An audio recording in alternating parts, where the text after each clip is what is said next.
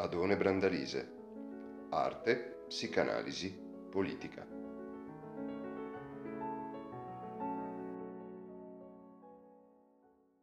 Per i ragazzi del cuore. Lei non sono già forte. Lei inclusa la.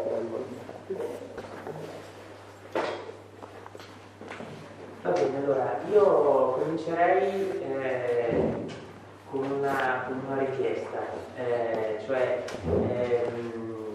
teniamo i soliti orari anche oggi per quanto possibile, perché per l'inizio sono sempre molto così, però il quarto d'ora che facciamo di pausa vi chiederei di lasciare in pausa anche i relatori, se è possibile, perché così almeno ne abbiamo un minimo di tempo perché io capisco che ci siano domande, questioni che magari uno non vuole fare di fronte a tutti o cose di questo genere, però per noi quel quarto d'ora d'aria è importante, è prezioso, diciamo così. Aggiungo una cosa, solo che l'hanno detto che sarà fiscalissima quando sono le 11:30, toglie le luci, toglie il microfono, a tempo di una domanda, poi uccide l'eventuale relatore. Utilizzando i bambini della regata e danno da mangiare la balena. Va bene, allora votiamo. Esatto, non siamo d'accordo perché i relatori sono troppo bravi e noi non possiamo fare a meno di loro. Non siamo d'accordo. Sono d'accordo, deve essere la pausa. Avevo una laurea honoris pausa. Allora, per dare un riferimento letterario molto immediato rispetto a quello che stiamo vedendo con Deleuze, è Deleuze stesso che ci suggerisce il testo di Kafka, il racconto in realtà che penso duri un paio di pagine, quindi è un racconto anche molto fruibile, insomma, per chiunque, che è la costruzione della muraglia cinese, dove in sostanza sono proprio i lavoratori a descrivere come questa muraglia è stata costruita, e questa muraglia è stata costruita prelevando dai vari villaggi uomini che fossero capaci di lavorare, i quali costruivano in realtà un pezzo di muraglia, non più di 100 metri di muraglia, nel vuoto, nel nulla, cioè lungo il percorso che era stato stabilito su cui doveva passare la muraglia, ma per evitare che nel corso di questa costruzione, che magari durava anni, per fare 100 metri anche soltanto di muraglia ci volevano anni e anni, si potessero cominciare a introdurre quelle che noi chiameremo delle domande di senso, no? Cioè, ma questa costruzione perché è fatta così? Perché noi ci occupiamo solo di questi 100 metri? Chi c'è a fianco, no, che costruisce gli altri 100? Ecco, la muraglia non veniva costruita a 100 metri, poi a 300, oppure mentre uno costruiva a 100 metri c'era un'altra squadra che costruiva a fianco gli altri 100. No, tutti separati, in modo che nessuno avesse l'idea di che cosa stesse costruendo, cioè di che cosa si stesse realizzando. E soprattutto soltanto 100 metri, proprio perché in questo modo la costruzione durava mesi o forse qualche anno, ma non tanto che tra gli operai si potesse impiantare una qualche tradizione. No, perché naturalmente se io sono a contatto anche con persone strane, ma per un certo numero di tempo, per un certo periodo di tempo, delle tradizioni che noi chiameremo con un linguaggio con cui abbiamo familiarizzato simboliche, si creano per forza. Perché evidentemente io comincio a parlare una certa lingua con questi, ma nel corso degli anni questa si affina e diventa un dialetto particolare e speciale di quella determinata comunità, e quindi quella diventa una comunità con una sua identità propria, che quindi avrà bisogno di domande, appunto, di una prospettiva di senso, che cosa stiamo facendo. Ecco, per evitare tutto questo, dice Deleuze traducendo, no, il testo, quel significante dispotico di cui abbiamo parlato ieri, cioè quello che organizza, no, le strutture, in sostanza nell'ambito occidentale potremmo parlare proprio esattamente del complesso edipico, no? Ha strutturato le cose in maniera tale che nessuno riuscisse a capire quale fosse il progetto complessivo. Naturalmente, quindi, visto dall'esterno, nessuno capisce quale sia l'obiettivo finale. Anzi, questo obiettivo forse nemmeno c'è. Il fatto che noi parliamo della costruzione della muraglia cinese è esattamente il nostro modo per dare un contesto e un senso a quello che sta succedendo. Ma in realtà, sempre di più, se noi guardiamo a come funzionano le nostre burocrazie o come funzionano i nostri apparati epistemologici, siamo di fronte a una costruzione di una muraglia cinese che in realtà nessuno di noi vedrà mai e che noi presumiamo essere la costruzione della muraglia cinese. Pensate al progresso delle scienze. Il progresso delle scienze funziona esattamente così, cioè ognuno si occupa della sua parte e non ha neanche il tempo di guardare che cosa succede agli altri. No? Ma nel senso che non ci sarebbe nemmeno la possibilità di comunicazione con gli altri lati. Questo è noto per chiunque frequenti le discipline scientifiche. C'è una totale incomunicabilità ed è necessario, naturalmente, no? Cioè, se uno vuole costruire questa muraglia è necessario che ciascuno si occupi del suo centinaio di metri, esattamente come da un punto di vista per esempio burocratico è necessario che il funzionario sappia esattamente quella parte lì della procedura, non tutto, affinché funzioni la procedura. Perché noi lo vediamo come qualcosa di controintuitivo? Perché noi in realtà avremo bisogno non di quel pezzo di procedura, ma avremo dei bisogni pratici che dovremo in qualche modo soddisfare, e quelli magari richiedono la compresenza di due procedure diverse che però non si parlano tra loro. Cioè è un nostro problema il fatto che la muraglia poi si presenti bella lineare, che quindi difenda, no, rispetto a un'incursione, ma questa, capite, questa diventa una prospettiva di senso. Cioè diventa il fatto che io do un senso all'intera costruzione perché per esempio è una costruzione difensiva, no? Che non è servita. Come? Che non è servita. Sì, non solo non è servita, ma addirittura in quel testo si dice che la muraglia non è stata finita, no? E ciò nonostante nessuno ci attaccherà mai, perché qualsiasi popolo, anche se dovesse superare la muraglia, si perderebbe in mezzo alla Cina. Dove va a attaccare? No? Cioè, dove va? Anche con un esercito, dove vai? Cioè, ora che arrivi davvero alle città, non ti sei disperso, non ci sei più. No? Quindi è proprio la distanza che è già di per sé una difesa, quindi questa costruzione è del tutto inutile. Allora, perché questo paragone? Perché, dice Deleuze, noi oggi effettivamente non crediamo più a una totalità originaria, cioè a un senso che possa totalizzare la nostra vita. Non c'è più questa dimensione totalizzante, dice lui, anzi addirittura anche le passate concezioni del mondo, cioè le passate Weltanschauung, come potremmo definire, ci appaiono semplicemente come delle soluzioni parziali dei problemi. Cioè certo che l'illuminismo è stata una visione del mondo, ma appunto parziale, sapevo benissimo quante cose ha lasciato perdere. Certo che il barocco è stata una soluzione, dico, o il nostro umanesimo, però appunto sono state soluzioni per quelle svolte storiche lì e che oggi non sarebbero assolutamente ripetibili, quindi non hanno nulla di totale, andavano bene in quel momento lì, in quel frangente lì.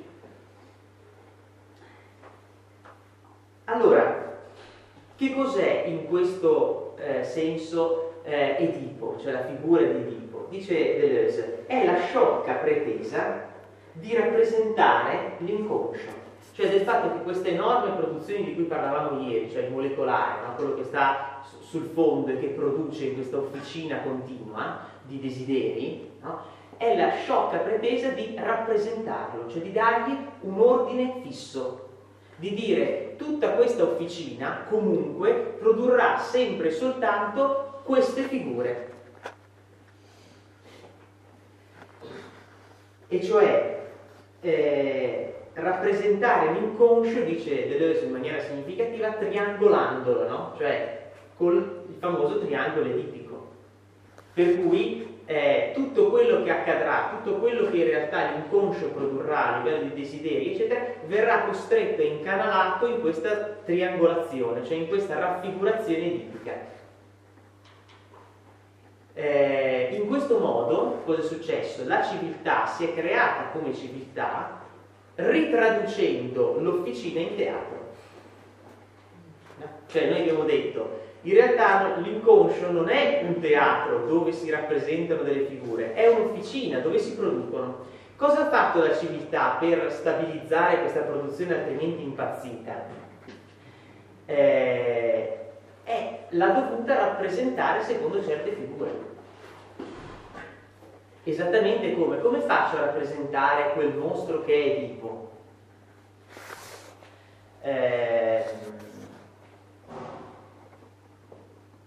Purtroppo, vabbè, ho già fatto questo esempio, però secondo me è molto efficace l'interpretazione appunto che Bergman dà del mito edipico, no? Il fatto che Edipo in realtà, avendo ucciso il padre, è colui che, stando con la madre, è colui che sconvolge il ritmo delle generazioni, no? Questo è l'elemento fondamentale, cioè la generazione umana, cioè diciamo, il ritmo delle generazioni si basa su queste tre fasce che noi possiamo chiamare, diciamo così, gli adulti, con un termine poco corretto, ma se uso anziani si confonde con l'altra A, quindi mettiamo vecchi e i giovani, no? Allora, Edipo è un adulto, in realtà.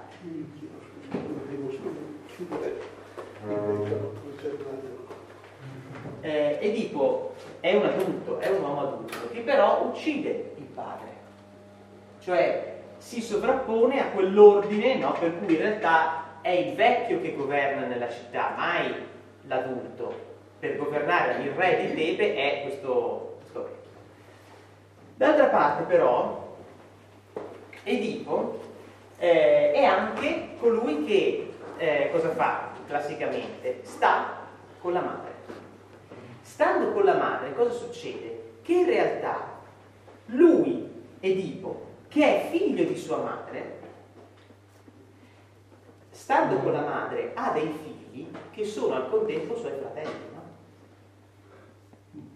Perché i figli di Edipo sono in realtà suoi fratelli, perché lui è anche figlio della madre, quindi la madre ha tanti figli, tra cui quelli che ha avuto con Edipo e Edipo, quindi Edipo in realtà è quell'adulto che in realtà sta sullo stesso livello anche dei giovani.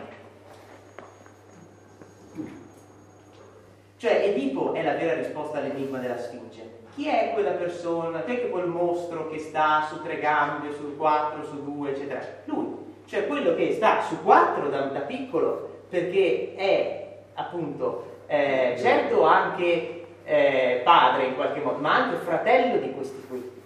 E poi c'è lui della sua generazione, quello che va su due gambe, e poi dice la Sfinge, da anziano va su tre, l'aglio, quello che è stato ucciso, il padre che è stato ucciso. Cioè Edipo è il mostro che ha sconvolto le generazioni. Vi rendete conto che in breve tempo, se basta uno di questi, cioè basta un Edipo, per sconvolgere l'ordine delle generazioni a Tebe, perché tu hai creato una cosa che al contempo gioca su tre livelli.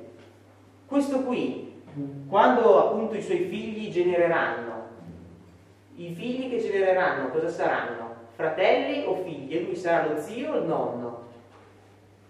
Si sconvolge la generazione, è per quello che simbolicamente a Tebe capita la peste. A Tebe capita la peste, nel senso che come simbolo del fatto che si stava distruggendo la città, perché la città in realtà si reggeva su questo ordine generazionale. Allora, Edipo è questo, cioè, ma come faccio io a rappresentare questa struttura sulla scena, nella tragedia? La posso rappresentare soltanto se creo, oltre a Edipo, tutta una serie di figure, la madre, il padre, eccetera, eccetera. Le individuo perfettamente, in quel senso agisce la triangolazione di Edipo. Edipo da solo non può fare nulla.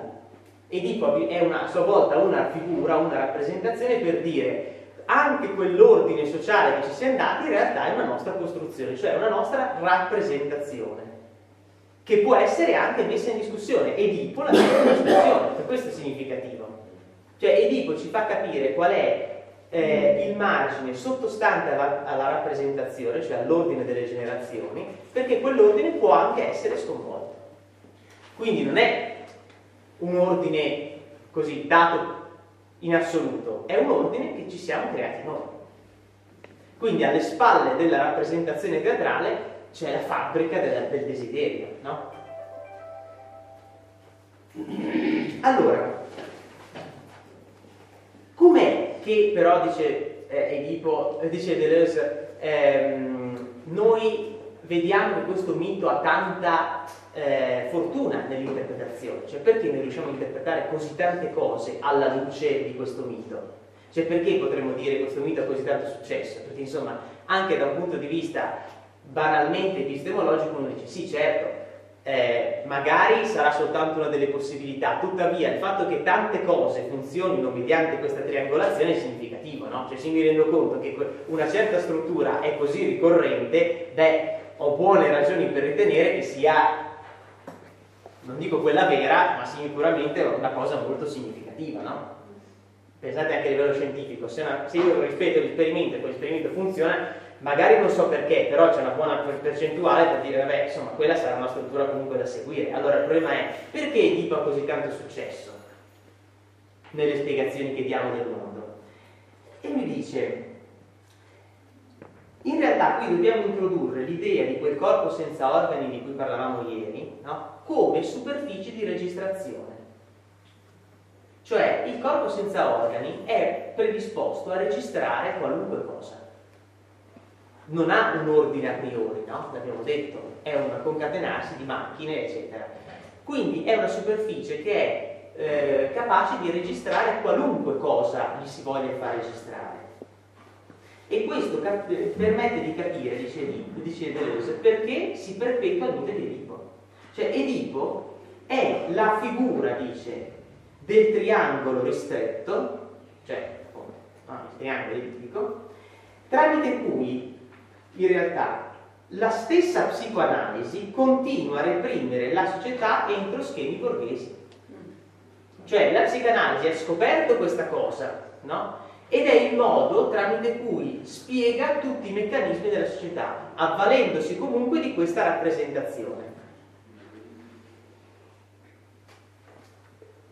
In realtà però, dice Deleuze, Freud ha preso le relazioni parentali già esistenti, cioè le relazioni che noi già frequentiamo, come il suo al di là, che non ha mai messo in discussione. Cioè Freud ha scoperto la dimensione edipica, ma che cosa non ha messo in discussione? Il fatto però che la nostra società si basasse su questo tipo di struttura. Questo è un po' il suo al di là, cioè la cosa che non ha messo in discussione. La psicanalisi, che pretende di essere un'analisi molto molto immanente dei rapporti, non tocca assolutamente il fatto che però noi, quando nasciamo, nasciamo già all'interno di un contesto in cui funziona la dinamica edipica, perché appunto le nostre famiglie sono già strutturate così. Ma non è indifferente il fatto che noi ci nasciamo già. Questa cosa funziona perché noi ci nasciamo già entro questa rappresentazione.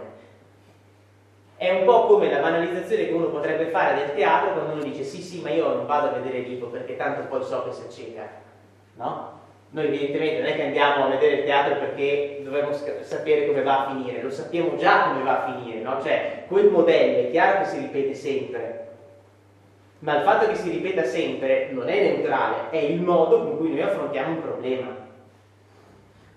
Allora, dice Deleuze, l'inconscio in realtà, è profondamente ignorante di per sé, persino delle distinzioni delle articolazioni sociali. Cioè l'inconscio vero, potremmo in modo dire, non ne sa nulla del triangolo ellittico, è una struttura che abbiamo sovrapposto noi al suo funzionamento. E quindi i flussi dell'inconscio in realtà trapassano questo triangolo di Edipo e ne disgiungono i vertici. No? I flussi passano e di per sé disgiungerebbero totalmente questi vertici del triangolo. No? In realtà però questo triangolo continua a funzionare. Cioè noi prendiamo l'inconscio quell'inconscio che è stato costretto storicamente a funzionare sulla base della rappresentazione tipica, e diciamo funziona Edipo. In realtà non è che funziona, ma siccome l'abbiamo costretto storicamente a funzionare così, poi lo ritroviamo tutte le volte che vogliamo. Se volete possiamo utilizzare un'espressione di Kant che è nella prefazione della critica della ragione pura, il quale dice: la ragione trova soltanto ciò che essa stessa ha già messo nelle cose. Cioè, in quanto l'abbiamo già messo, allora lo possiamo riconoscere. Ma questa, dice Deleuze, è l'essenziale carattere ancora metafisico della psicoanalisi, cioè la psicanalisi che si era illusa di aver scavato alle spalle della metafisica, in realtà in questo modo non ha fatto altro che riproporla. Cioè, qual è il problema? Perché qui si tratta di una vera e propria, dice Deleuze, metafisica dei rapporti umani. Per metafisica intendiamo qualcosa di stabile, che è stabile, delle strutture a priori che sono sicuramente vere e regolative. Dice Deleuze, qual è lo scarto decisivo? Questa è la cosa a cui bisogna prestare più attenzione, Senza Edipo cadrai nella notte oscura. Cioè, perché tutti noi accettiamo la dinamica edipica? Perché senza Edipo ti ritroveresti di fronte a quell'inconscio totalmente ignorante di qualsiasi relazione, nella quale, appunto, nessuno di noi avrebbe dei rapporti parentali sicuri. Cioè, quello che ci dice la tragedia è questo: state attenti che o rispettate l'ordine delle generazioni, secondo quello che vi dice Edipo, o se no, se fate come Edipo, cadrete nella notte oscura, cioè non riuscirete più a fare una società. O seguite questo schema e allora avrete la società, o se non lo seguite, quindi lasciate che Edipo appunto uccida il padre e faccia l'incesto con la madre. Se lasciate che questo accada, il che è possibile, questo è il problema. Io non vieto una cosa che non sia così, è possibile. Se lasciate che si prenda questa linea, e allora non avrete più capacità, cadrete nella notte. Questo cadere nella notte è molto significativo proprio dal punto di vista metafisico, perché Aristotele, nella metafisica, proprio il testo fondativo per eccellenza dei nostri modi di pensare, dice: in realtà non ci furono da sempre, dice lui, caos e notte, per cui non è che ci fu caos e notte, dice Aristotele, e poi da lì vengono fuori le cose. Perché se vengono fuori da lì, come pretendevano per esempio i teologi ad Esildo, le prime divinità, il caos, la notte, ma se fosse così, queste cose potrebbero rientrare nella notte, dice Aristotele, pericolosissimo. No, non ci sono all'inizio caos e notte e poi c'è il mondo, ma ci sono sempre le stesse cose. Il famoso adagio aristotelico, tauta ei, cioè sempre le stesse cose, in maniera tale che io posso dire che l'atto viene prima della potenza. Il principio fondamentale di tutta la metafisica è questo, cioè l'atto viene prima della potenza, per cui tu riconoscerai qualsiasi potenza in nome di un atto che già conosci. Se lo volessimo dire in parole povere, il famoso dilemma, viene prima l'uovo o la gallina, Aristotele l'ha risolto molto bene. È chiaro che viene prima la gallina, perché quello che non dice l'indovinello è: viene prima la gallina o l'uovo di gallina? Cioè, nessuno dice l'uovo di struzzo, Questo vuol dire che io so già cos'è la gallina, e quell'uovo è quello da cui nascerà una gallina, quindi io quella potenzialità lì, quella potenza dell'uovo, conosco già che cosa deriverà da quella potenza, e quindi la conosco già. Per cui posso dire prima l'uovo o prima la gallina? Chiaro che viene prima la gallina, se no tu non identificheresti neanche quell'uovo come un uovo di gallina, Scusate la banalizzazione, ma così ci cambiamo, Allora, su che cosa si basa in realtà tutta la nostra struttura metafisica nella conoscenza? Nel fatto che io, siccome so già che cosa succederà, allora posso orientare la potenza così. E questo vale, dirà poi Aristotele, in tutti i nostri modi di agire. Cioè, se tu vuoi diventare musico, non lo diventi da solo. Da chi vai? Da chi lo è già. Se tu in potenza sei anche un buon musico, lo saprai soltanto se vai da un musico vero che già c'è, cioè da un musicista vero che già c'è, e quello ti insegnerà. Cioè, vuol dire che ci deve essere già, tu non hai nessuna idea di chi sei prima se non hai già un modello poi.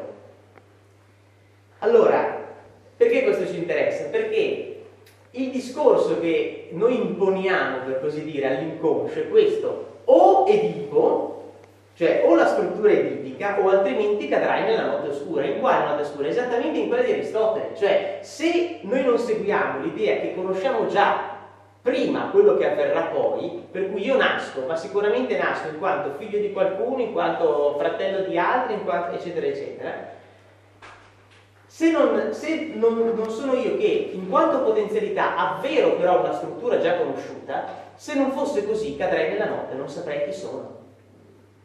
Infatti io comincio a identificarmi dicendo: ma aspetta, ma io sono figlio di chi? Sono fratello di... Quante volte capita anche nei paesi di dire: io sono Francesco. Sì, ma Francesco di chi? E fai di Guerrieri. Ah, allora sì, certo, no, perché ovviamente io non so chi sei tu, ma so chi è tuo padre.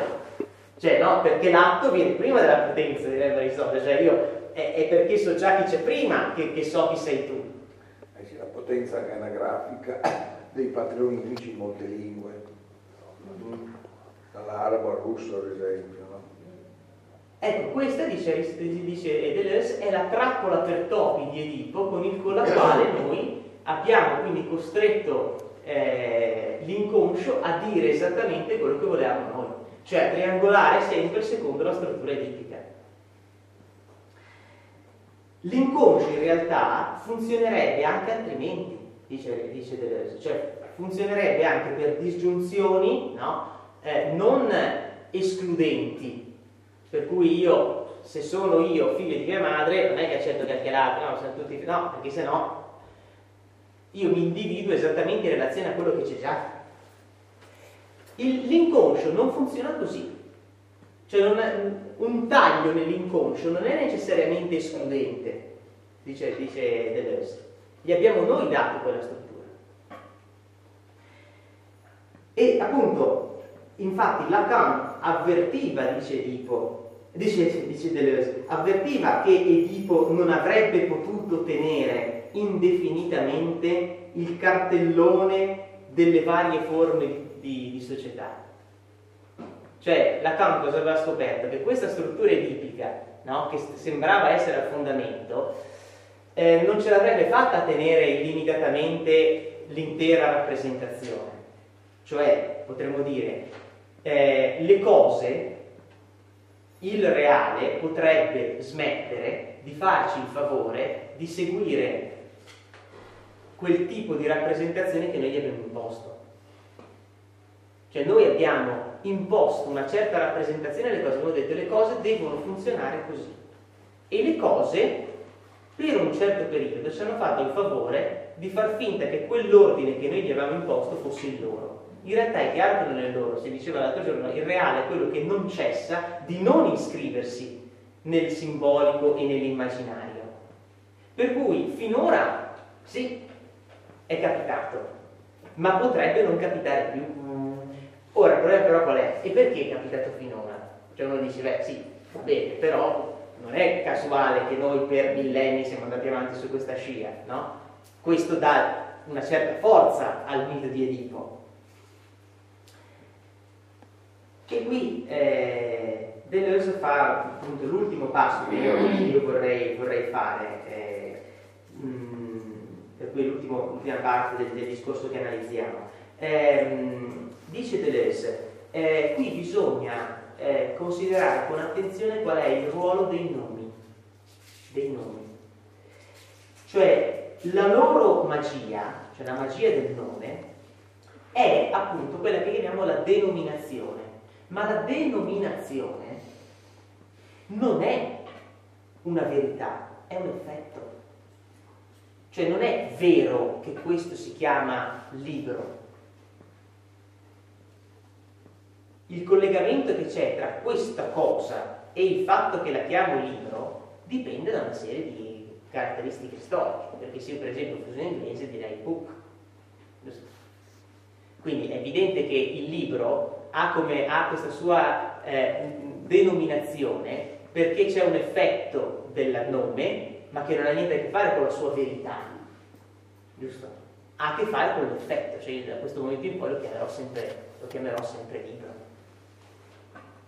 Il bambino, quando impara i nomi, non impara il vero delle cose, impara gli effetti, no? Infatti le prime cose che comincia a dire non è eutrofizzazione, ma pappa, perché ha capito che quel suono lì gli serve, non perché sia vero, ma perché ha un effetto, perché arriva.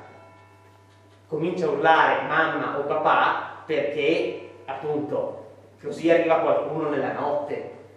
Non è che, appunto, per nozionismo a un certo punto dice avrei bisogno di un pochino di acqua perché ho sete. Non parla così il bambino, no? Ma perché allora parla così? Perché non c'è nessuna verità, non deve esprimere una verità, deve ottenere un effetto, il nome è questo. Allora, e qui secondo me è il punto geniale di Deleuze, gli stimoli, tra cui anche i nomi, dice lui, non sono dei organizzatori del nostro mondo, ma soltanto degli induttori di una sua natura.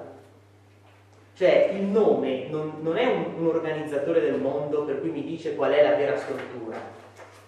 Non è che il nome mi aiuta a capire quale sia la struttura vera del mondo, ma il nome, proprio in quanto agisce nella sua efficacia, lo organizza come effetto, induce un ordine. Se io chiamo questo libro libro, e tutti siamo d'accordo, no? Che si chiama libro, in realtà al libro, nel senso della cosa, non gliene frega niente di questo termine. Perché ce ne frega molto a noi? Perché in questo modo ci diamo noi una struttura d'ordine. Ma se io dicessi, guardate, da oggi in poi questo qui lo chiamo Pinco Pallo, va bene? Va bene, no? A quel punto lo chiamo Pinco Pallo, segno che non c'è nessuna verità nel nome, ma che cosa si mantiene? Che cosa mi è essenziale? Dire a tutti, guardate che lo chiamo Pinco Pallo, perché a me quello che interessa è ottenere un effetto, non dire la verità della cosa. Il nome è un induttore di natura, non è un organizzatore. O meglio, lo è organizzatore, ma non perché abbia trovato la vera organizzazione, ma perché induce un'organizzazione nelle cose. Se io adesso cominciassi a parlare in un'altra lingua, no?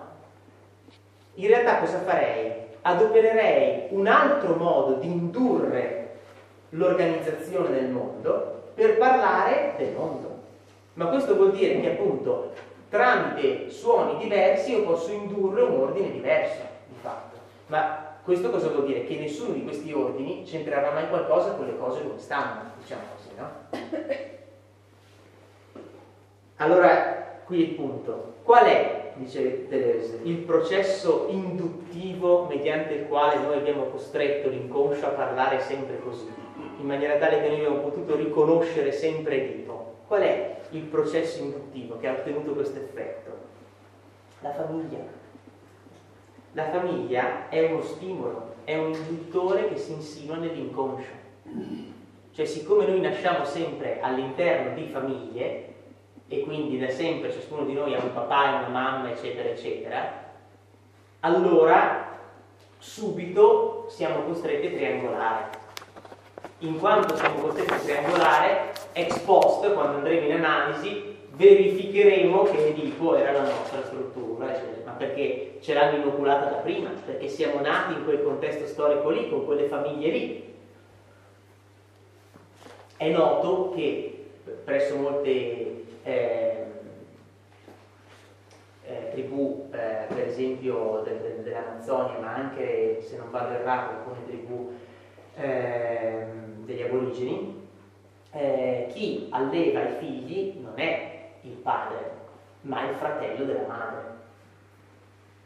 Capite che non si triangola più così, no? O meglio, si troveranno altre strutture, no? Cioè, il nostro modo di interpretarlo quale sarà? Beh, che ragionamenti, il fratello è un padre spostato, no? Cioè, utilizzeremo sempre Edipo come asse interpretativo e poi lo adegueremo a seconda, ma in realtà quello che non è detto in tutto questo è che Edipo è solo uno degli assi possibili di interpretazione e poi noi per spostamento troviamo, no, il modo di adattarlo a tutte le varie situazioni.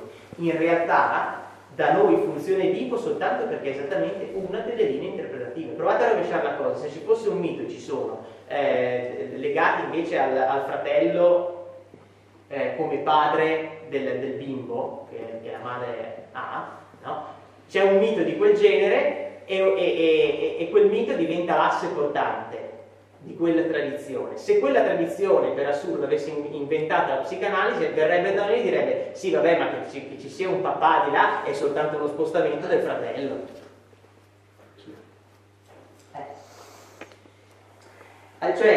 Dice a un certo punto Deleuze, la famiglia si intromette nella rete genealogica della produzione desiderante, cioè la produzione desiderante che è illimitata, che è a un certo punto viene ordinata e preordinata secondo questa struttura che, siccome tutti abbiamo, induciamo a questo enorme corpo senza organi che registra Edipo, semplicemente. Registrerebbe altre cose se inducessimo un altro ordine. E infatti, con una mossa delle sue, Deleuze dice, all'inizio era la famiglia, dando alla famiglia lo stesso ruolo che alla parola. All'inizio è la famiglia, cioè la famiglia è esattamente quello che c'è da sempre aristotelicamente e quindi da sempre le stesse cose, perché l'atto, la famiglia che sta all'inizio, viene prima di qualsiasi altra potenzialità e qualsiasi altra potenzialità sarà costretta a iscriversi in quell'inizio, cioè in quella famiglia, in quel modello.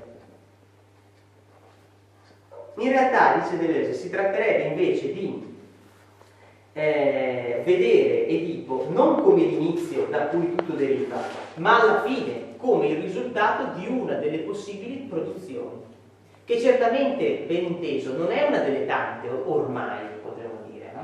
Cioè è quella che si è imposta anche storicamente, quindi non è una linea neutra ormai, cioè non possiamo dire sì è una delle tante, no, è quella che si è imposta storicamente, quindi è quella anche che noi adoperiamo per riconoscere una serie di cose, ma è soltanto uno dei modi di ordinare la produzione desiderante.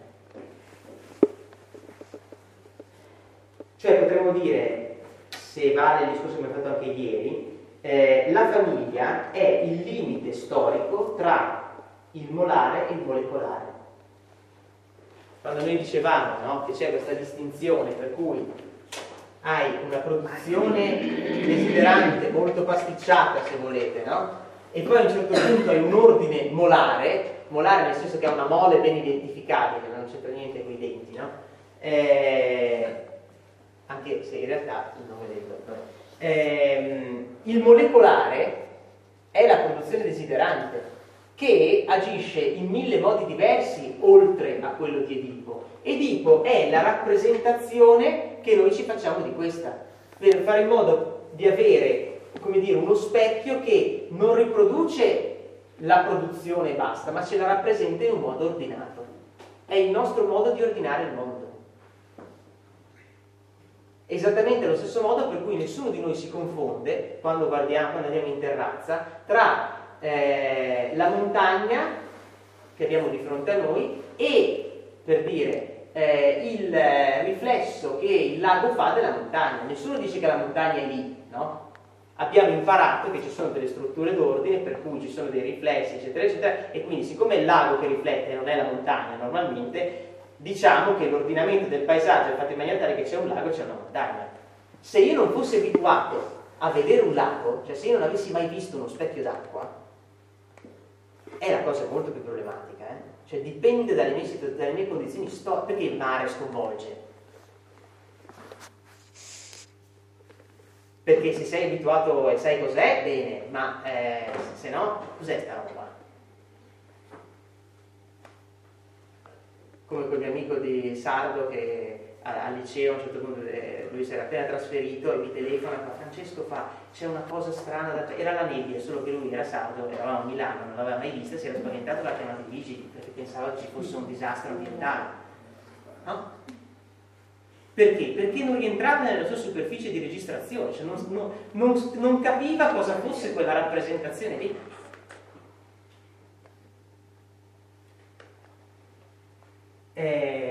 Quindi cosa ci sta qua? Cos'è che permette cosa c'è a limitare tra il molecolare e il molare? La famiglia, dice Deleuze.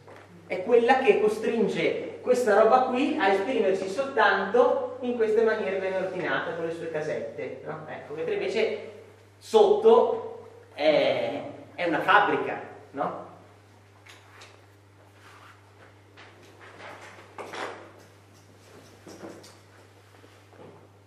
Quindi la famiglia che cos'è? La famiglia è l'ultima territorialità, cioè è l'ultimo modo in cui noi appunto abitiamo un territorio secondo certe regole. In realtà l'inconscio è totalmente deterritorializzato, l'inconscio è totalmente ignorante di tutte le strutture che poi noi gli affidiamo. Non c'è nessun motivo per cui uno Stato debba per forza finire lì. Ci sono motivi appunto storici, ma di per sé, proprio geograficamente, non c'è nessun motivo che uno Stato debba finire lì e là cominciare un altro, no? Se non perché appunto è comoda la rappresentazione, perché ci mettiamo d'accordo che c'è un confine.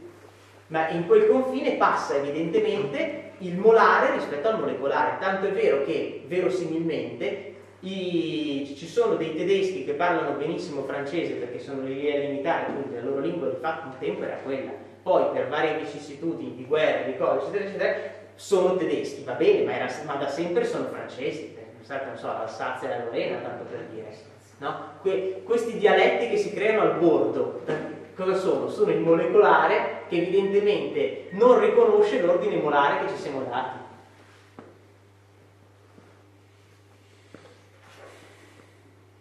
E quindi al di sotto, dice Deleuze, ci sono proprio dei desideri che pullulano, cioè delle sottounità per cui noi non abbiamo nomi corrispondenti e quindi facciamo finta che non ci siano, ma il loro effetto c'è come. Per chi abita in zone per esempio di confine questo è drammatico, no? Cioè drammaticamente vero e sperimentabile. Sei una sottounità che non ha un nome. Mentre ormai molti nomi che noi utilizziamo perché alla luce di quella triangolazione funzionavano, ora non funzionano più. Perché in realtà questa triangolazione è proprio una organizzazione di corpi, è un'articolazione di oggetti, ma appunto averli individuati così è una scelta storica che impone un ordine molare a una struttura che di per sé sarebbe molecolare. Cioè, potremmo dire, è Edipo che produce l'uomo così come lo conosciamo, non è che c'è l'uomo così com'è, no? È Edipo che lo costringe ad essere così come lo conosciamo, con quei rapporti familiari, con quei rapporti parentali. Se volessimo parlare dell'inconscio veramente, dice Deleuze, non dovremmo parlare di qual è il suo senso, ma semplicemente di come funziona. Noi invece gli diamo sempre un senso, no? Cioè gli diciamo, sì ho capito, ma tu appunto di chi sei figlio?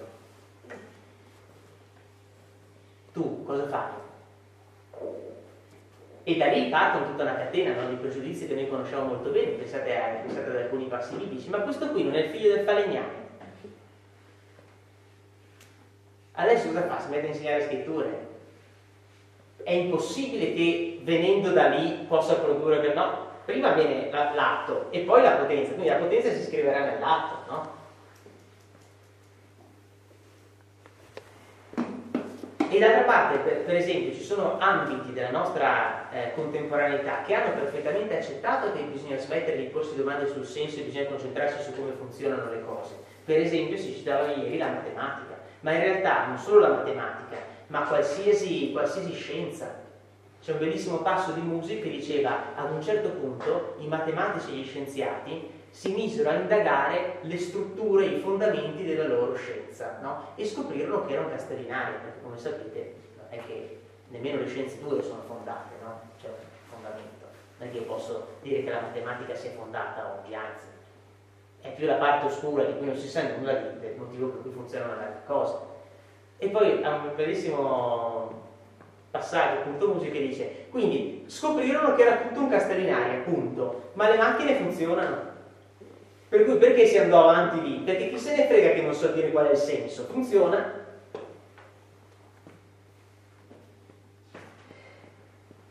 E quindi appunto Noi è chiaro che agiamo secondo il meccanismo proprio della legge, no? Il meccanismo della legge qual è? Il meccanismo della legge è tale per cui io disonoro e sfiguro chi presumo colpevole, cioè chi presumo che sia andato al di là dei limiti della rappresentazione che gli ho imposto. Per cui se uno si azzarda a far valere il molecolare, si dice: oh, guarda che la nostra struttura funziona su questa rappresentazione, se no sei fuori, eh? Ma questo non toglie il fatto che il desiderio produce, infischiandosene totalmente del modo in cui noi lo rappresentiamo.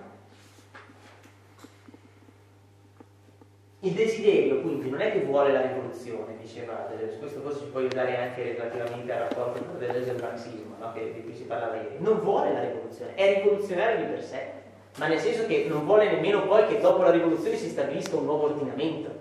No? Quindi in un certo senso Deleuze poteva anche avere degli agganci con costoro, ma da un altro punto di vista era già, diciamo così, anche molto più avanti. Cioè, il problema non è quello di fare la rivoluzione e imporre un nuovo ordine, è quello di essere rivoluzionari di per sé, e però dice involontariamente, volendo ciò che vuole. E qui appunto Deleuze dice: il desiderio vuole ciò che vuole. Questa dimensione del volere è il modo in cui Schelling aveva tradotto in effetti il famoso passo di Esodo 3,14, quando Yahweh si presenta e dice: io sono colui che sono. In realtà il verbo, come sapete, no? Non è un presente, ma potrebbe essere tranquillamente io ero quello che ero, io sarò quello che sarò. Cioè ha tutte le desinenze possibili, no? Quindi Schelling a un certo punto dice: ma cosa vuol dire io sarò quello che sarò? Vuol dire io vorrò, io voglio, e quindi sarò quello che sarò. Non ti puoi aspettare prima. Cioè questo desiderio ha effettivamente, l'aveva detto Deleuze, una carica divina, perché è puro volere. Prima e alle spalle di qualsiasi struttura gli daremo. E in effetti la religione è il tentativo di averci a che fare con questo desiderio, per cui c'è qualcosa che vuole e dobbiamo trovare il modo anche di educarlo, no? Cos'è la legge del popolo ebraico se non un modo per venire a patti? Perché questo Dio che una volta gli dice di andare in battaglia, una volta gli dice Saulo chiede a Davide: beh, se vuoi appunto il regno eccetera eccetera e poi sposa, va bene, basta che mi porti il prepuzio di 100 filistei, e lui gliene porta 200, no? Cioè io sono colui che io vorrò, quello che voglio. Ecco, è chiaro che di fronte a una cosa del genere così terribile, no? Che punisce fino alla terza, alla quarta generazione, usa misericordia dall'altra parte, no? Di fronte a quella cosa devi dargli una legge, devi trovare delle strutture che lo ordinano, se no è un disastro, è vero? Però questa energia ha qualcosa di molto simile al divino. E da qui capiamo, secondo me, anche in che senso, inevitabilmente, quando si parla di psicanalisi, si parla evidentemente anche di religione e di teologia e di società.